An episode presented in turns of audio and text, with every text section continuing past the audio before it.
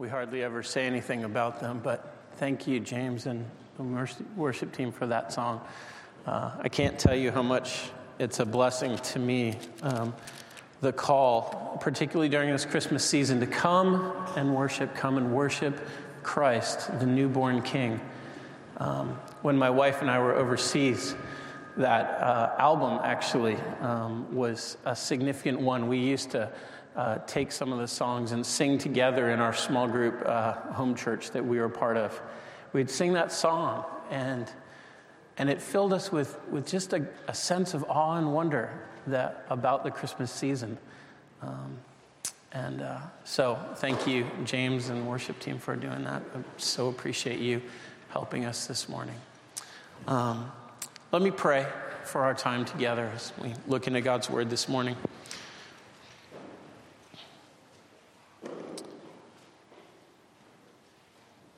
Oh Lord, we have come here from the busyness of many things in life.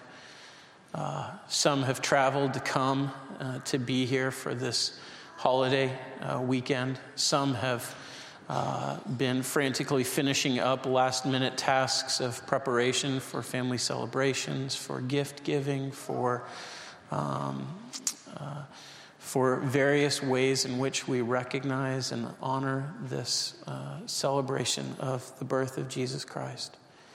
God, I pray now this morning that you would um, Lord, quiet, Lord, our hearts. Quiet our hearts from all of that busyness, from all of that noise. Um, Lord, that we might, as we just sung, Lord, that we might come and worship you, that we might see you in, all, in your glory. Lord, that you'd fill our hearts with awe and wonder again. We pray these things in Jesus' name. Amen. Well, some of you know that I have a uh, great interest in the country of China and in the people of China. Um, my interest in China began when I was at university. Um, I took a class uh, in, uh, in college uh, on ancient Asian history, I think it was called back then.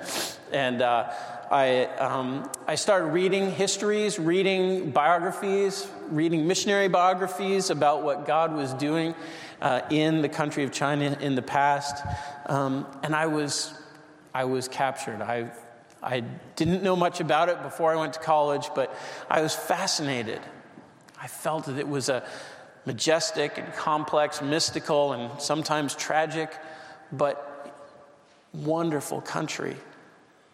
And so much so that I ended up majoring in history with a concentration in modern East Asian history so that I could study China more excuse me, even after I graduated, every couple years I'd browse through the, uh, the new history section in the Barn, local Barnes & Noble to pick up another book on the modern life of this great country. And you know, I read all that I could. I tried everything that I could to understand what this great country and what the people of China were like. I even finally had a chance to go there in the, in the year 2000. And so I read travel guides. I, I grabbed my Frommer's and, my, and, and I said, I, I want to learn everything that I can about this place. But you know, I really didn't know much about China, really, until I went there in person. When I went in person and I walked the streets and I ate the food with my friends, when I got to smell the smells and hear the sounds and see the signs, the sights of life in China, when I got to understand the hearts of the people that I met there, then with that personal experience, I began to truly understand a little bit of what China is really like and what China really is all about.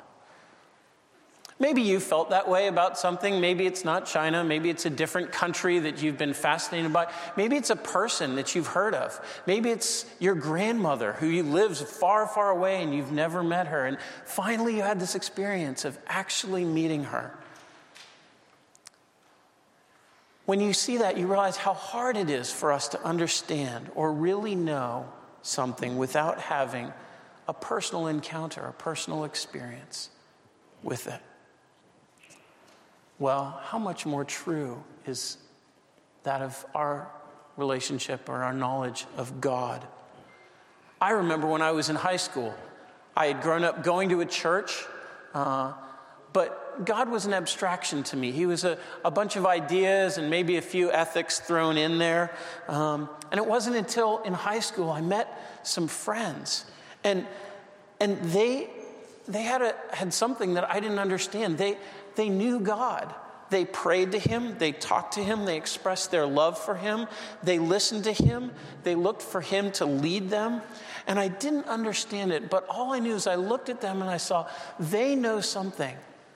They know God in a way that I don't. And it made me curious. I'd read books about God, but I didn't really know much about God. Just like my experience of China before I went, I couldn't really understand God until I encountered Him in person. And this is what makes Christmas so very special. This is what makes Christmas such a rich celebration for Christians. For at Christmas, the question of what God has done for us so that we can have a personal encounter with Him is answered. Today, we're finishing a series of sermons that we've been doing for a while um, in the book of John, uh, chapter 1. So, if you want to turn in your Pew Bibles to 886, we're looking at the Gospel of John, chapter 1, uh, verses 1 through 18.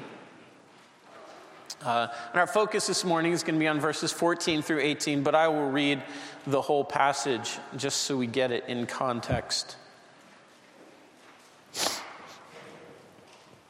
John 1. In the beginning was the Word, and the Word was with God, and the Word was God. He was in the beginning with God. All things were made through him, and without him was not anything made that was made. In him was life, and the life was the light of men. The light shines in the darkness, and the darkness has not overcome it. There was a man sent from God whose name was John. He came as a witness to bear witness to, about the light, that all might believe through him. He was not the light, but came to bear witness about the light. The true light, which enlightens everyone, was coming into the world. He was in the world, and the world was made through him yet the world did not know him. He came to his own, and his own people did not receive him. But to all who receive him, who believed in his name, he gave the right to become children of God, who were born not of blood, nor of the will of the flesh, nor of the will of man, but of God. And the Word became flesh and dwelt among us. And we have seen his glory, glory as of the only Son from the Father, full of grace and truth. John bore witness about him and cried out, This is he whom, of whom I said, He who comes, bef- comes after me ranks before me, because he was before me. And from his fullness we have all received grace upon grace. For the law was given through Moses. Grace and truth came through Jesus Christ. No one has ever seen God, the only God who is at the Father's side. He has made him known. What has God done so that we can personally encounter him? I want to ask two questions this morning as we see that what God has done is He has revealed Himself. He has made Himself known to us. He has come to us. And what I want to ask the question this morning is one, how did God do that? How did God reveal Himself? And then two, what did He say about Himself when He did that? So let's look at the text together. Starting in verse 14 is where we're going to start. How did God reveal Himself? He revealed Himself by becoming human.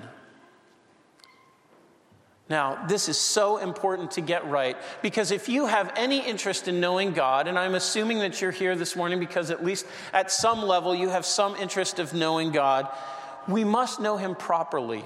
We must not get caught up in trying to imagine what God must be like or what God could be like or what God should be like in our estimation.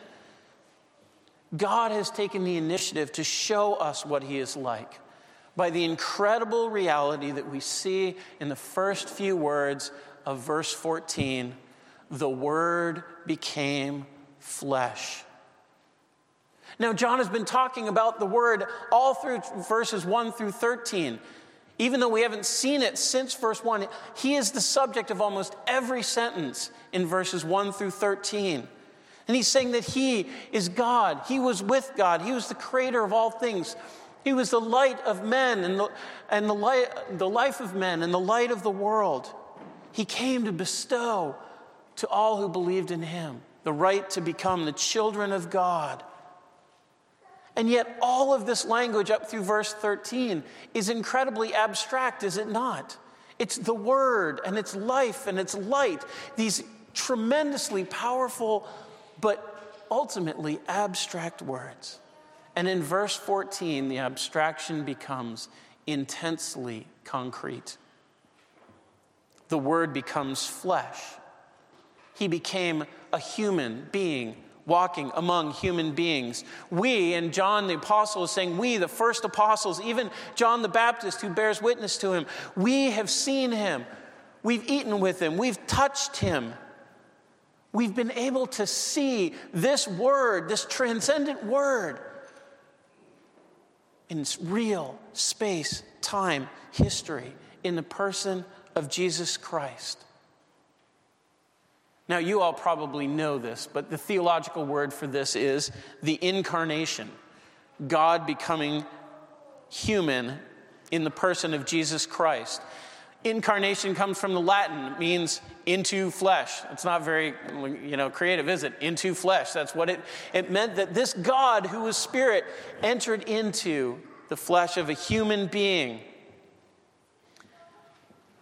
which is an incredibly short sentence that is an incredibly profound truth. The second person of the Trinity, the Word or the Son, has taken on human form and nature, and so becomes a unique person in history the God man, Jesus Christ. How are we to express all that this means? Well, we could be here all day. There are huge tomes of theology written about it. Let me read from a confession of the church, of the history of the church. Listen carefully because the language is really dense. From the London Baptist Confession of 1689, this is what we hear about the incarnation. The Son of God, the second person in the Holy Trinity, being very and eternal God, the brightness of the Father's glory of one substance and equal with him who made the world, who upholds and governs all things he made. That's all qualifying the Son of God.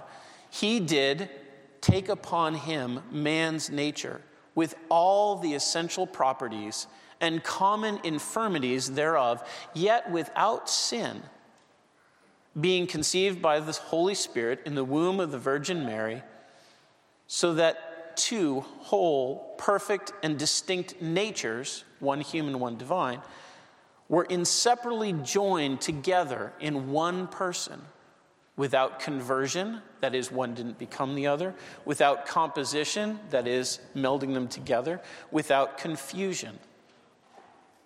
Which person is very God and very man, yet one Christ, the only mediator between God and man. this incredibly dense definition is trying to lay the boundaries around this truth. God became a human being.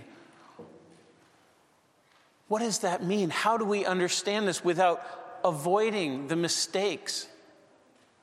Because when we logically press into that, into that formulation. We almost always get it wrong. And church history is littered with people who, in pressing through the logic, got it wrong. But as one of my seminary professors, D.A. Carson, said recently in a podcast, he said, The second person the Trinity became what he was not. That is, God became human, which he was not before.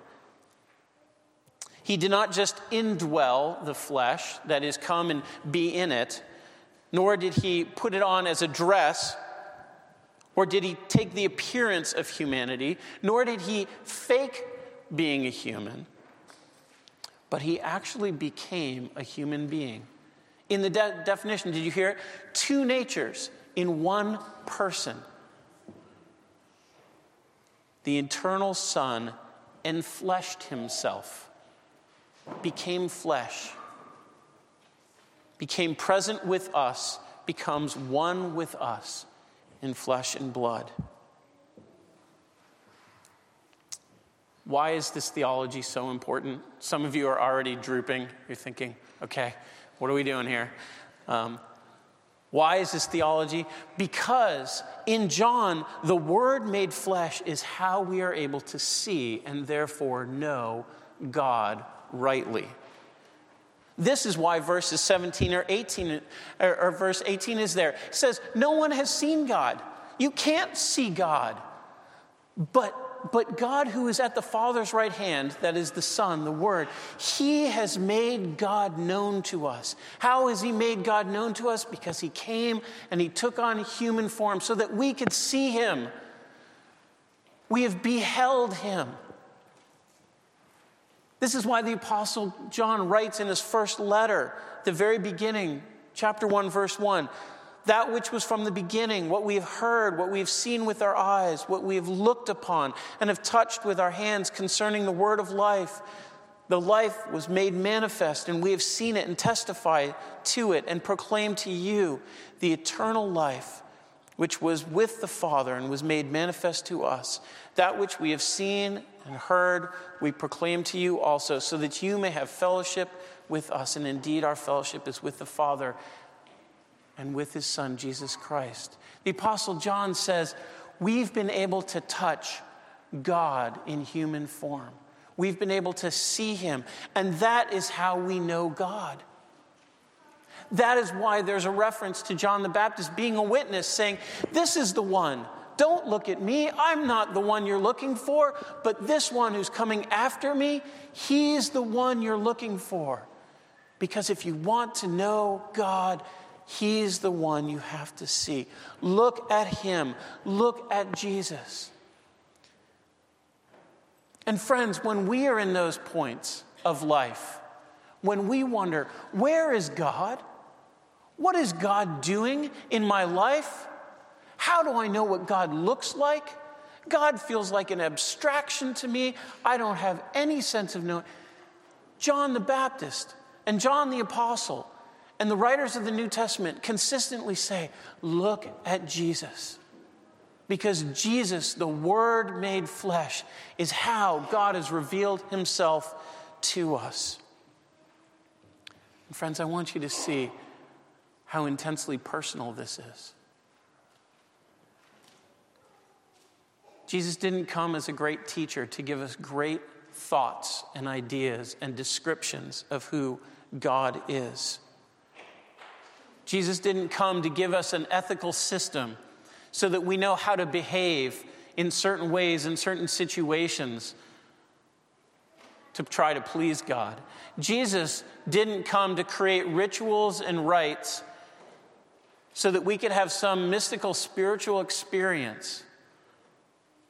Jesus came so that we could personally encounter God, so that we can know Him. This is the significance of the Word become flesh. God has come in human form to us. Well, how are we to respond to this? What are we to think of this? Well, I have two thoughts this morning. One is that you may be here this morning and you may be trying to figure out what this Christianity thing is all about. You may be thinking, How do I know God? I'm not even sure. Well, the Word became flesh so that you can know God.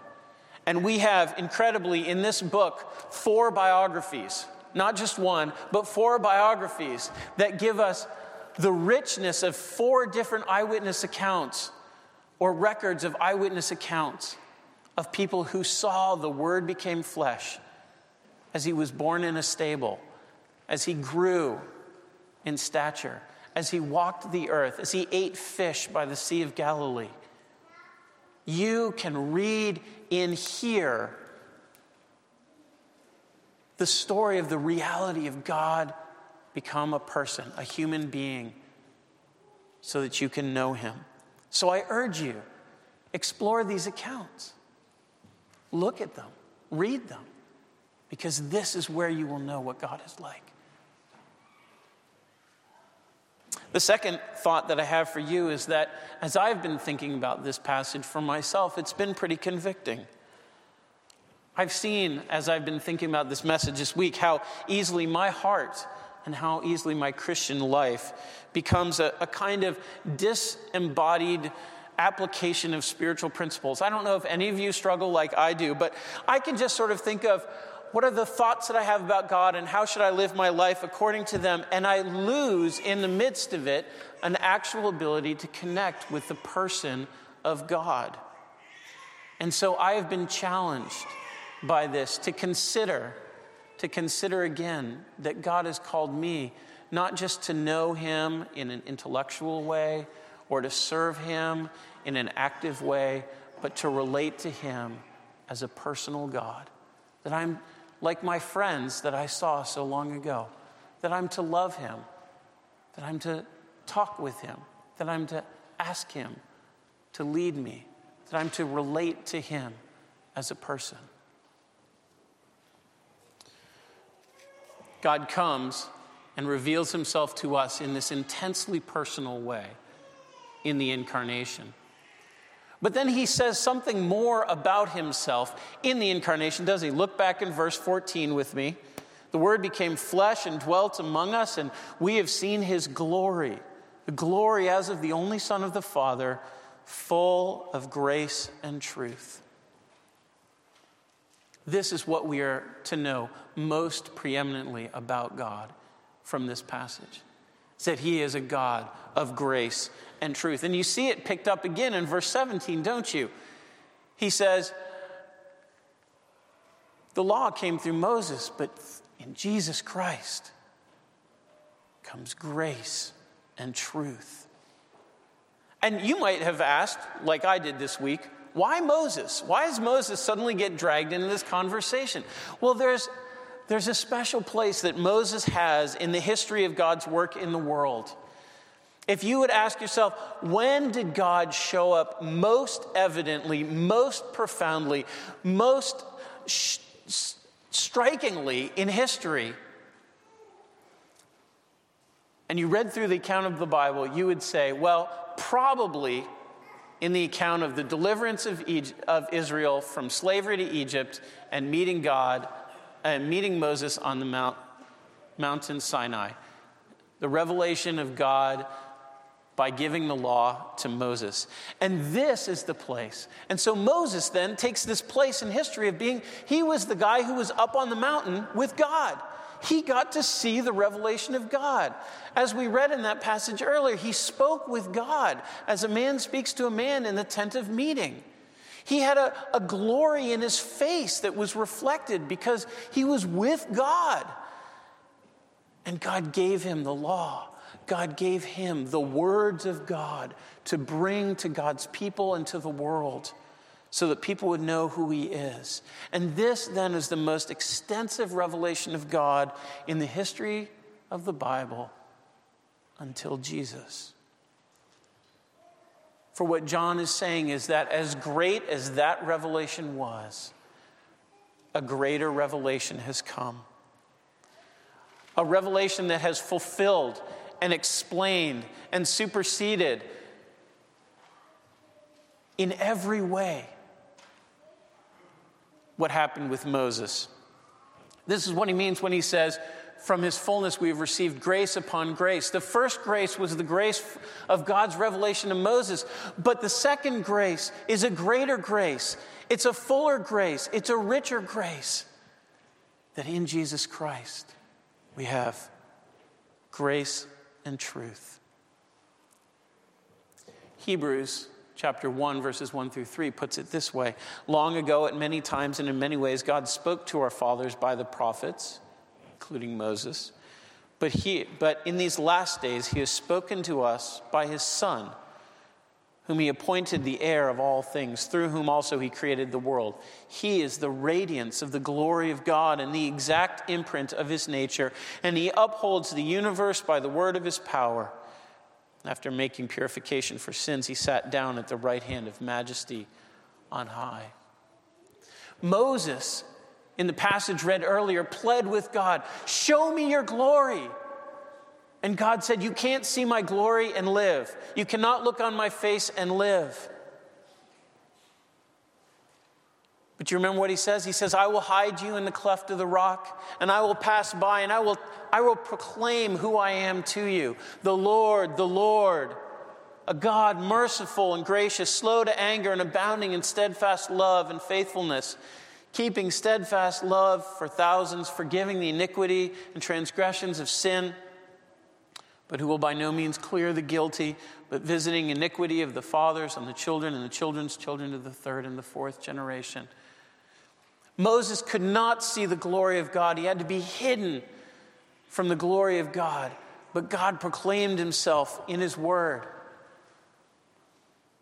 And now the word has become flesh. And in Jesus, we have beheld his glory. The glory as of the only Son of the Father.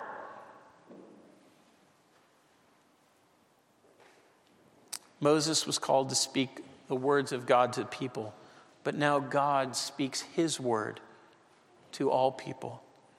The revelation was no longer mediated, but it was incarnated. If you want to know who God is, look at Jesus. If you want to connect with God, look to Jesus. For that is where we have gloriously where he has gloriously revealed himself. And this revelation is full of grace and truth. Grace, God's undeserved favor for people like you and me, who in our hearts daily reject and refuse God. Grace given as unmerited love, acceptance to his people. Truth in this context refers to God's faithfulness. God will be faithful to his purposes. God will come and will redeem a people for himself. And when we look for how God will do that, we see it's in the person of Jesus Christ. If you were to read through the rest of the Gospel of John, which I highly recommend, it's a great book, um, in, in the next day or weeks, um, one of the things you would see is that this theme of glory comes up over and over again. Um, in fact, the whole book, the first 12 chapters, are the acts of Jesus in history as he's doing his ministry. And, and it keeps saying over and over again, uh, Jesus keeps saying over and over again, My time has not yet come. My, my hour has not yet come. The hour has not yet come for the Son of Man to be glorified. And then in chapter 12, Jesus says, Now, now is the time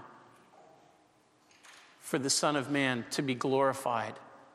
Now. And he actually interacts with God the Father and he says, Father, now glorify me. And Father says, I have, I will. And then Jesus says, and now I'm going to die for you. And now I'm going to die on the cross for your sins. And friends, we cannot understand the glory of the Word became flesh if we do not see the end of the story. The incarnation is the beginning of something that for God is all one piece. The incarnation and the death of Christ and the resurrection of Christ is the fullness of how we see grace and truth coming to us. The Word became flesh so that Jesus could be a deliverer by identifying with us. Think with me for a minute about this. God cannot die because he is the source of life. Man, post Adam, cannot die for another because he must die for himself, because he's a child of Adam and therefore under death.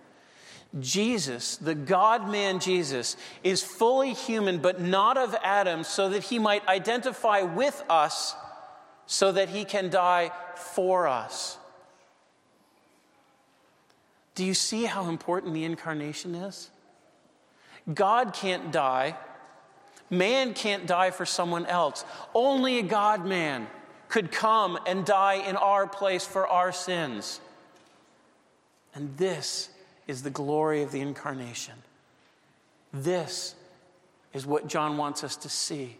This is how the light comes into the world so that by believing in him, we might become children of God. And this at Christmas, or this brings us full circle.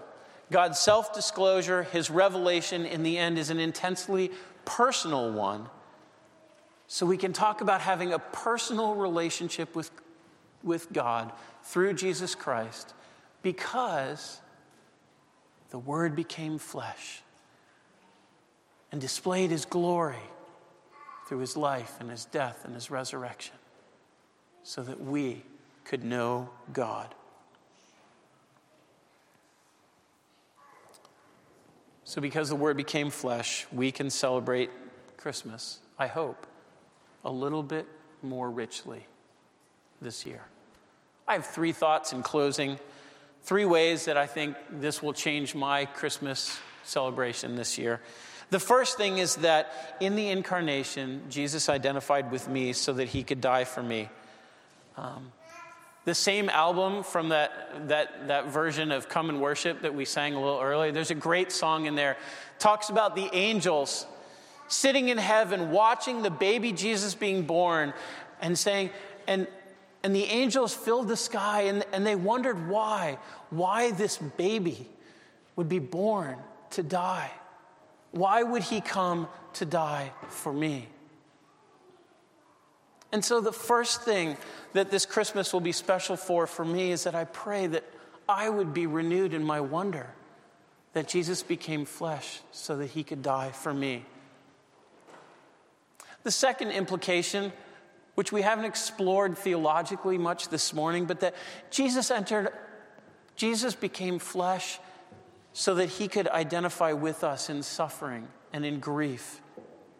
I know there are some of you this morning for whom Christmas is an intensely hard time, whether it's because of past losses or because of present trials or suffering. What a good news it is that our Savior is someone who took on flesh and blood so that He can empathize with us because He understands. He has suffered just as we have. So He is able to bring us comfort. And so we look to this Savior, not simply crying out, God, why did it have to be this way? But God, thank you that you know. Thank you that you took on the pain of grief and trial for me. So that's the second way in which the incarnation will change my celebration of Christmas this year. And thirdly, the incarnation reminds me that Jesus came as a person so that I can know God personally. It challenges me to not be satisfied with simply having correct theology. It challenges me with not being satisfied with simply being a relatively good Christian in my morality and in my ethics. It challenges me to not simply go through the motions, the rituals of church life, of private devotions. It challenges me to meet with God and to encounter Him in Jesus Christ because God came not as an idea or a message, but ultimately the Word became flesh so that I could relate to Him as a person. He wants me to engage with all of my affective being, my, wor- my will, my emotions, my mind, my heart, my hands. All that I am is meant to be engaged with God as a personal God. And that's why my prayer is that as these truths come home to me and to you, that we will worship. And we will worship with joy this Christmas. Listen to the, to the song to the words of a well known hymn as I close.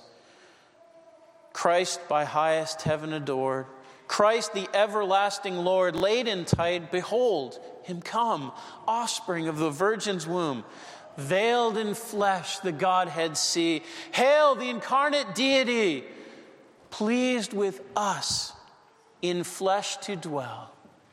Jesus, our Emmanuel.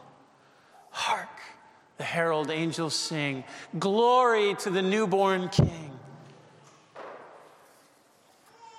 Let's pray. God, we pray that you would fill our hearts with this song of worship this morning. That as we see what you have done for us in the Word becoming flesh, God, that you would richly, richly deepen our worship. That we would see what a wonderful thing you have done for us in Christ. Lord, that you would move us. Lord, move us out of cold ritualism Move us out of skepticism. Move us out of uh, the places of distance from you. Draw us near, God, that we may see you personally, that we may know you personally, that we may be redeemed by you personally this morning. We pray these things in Jesus' name. Amen.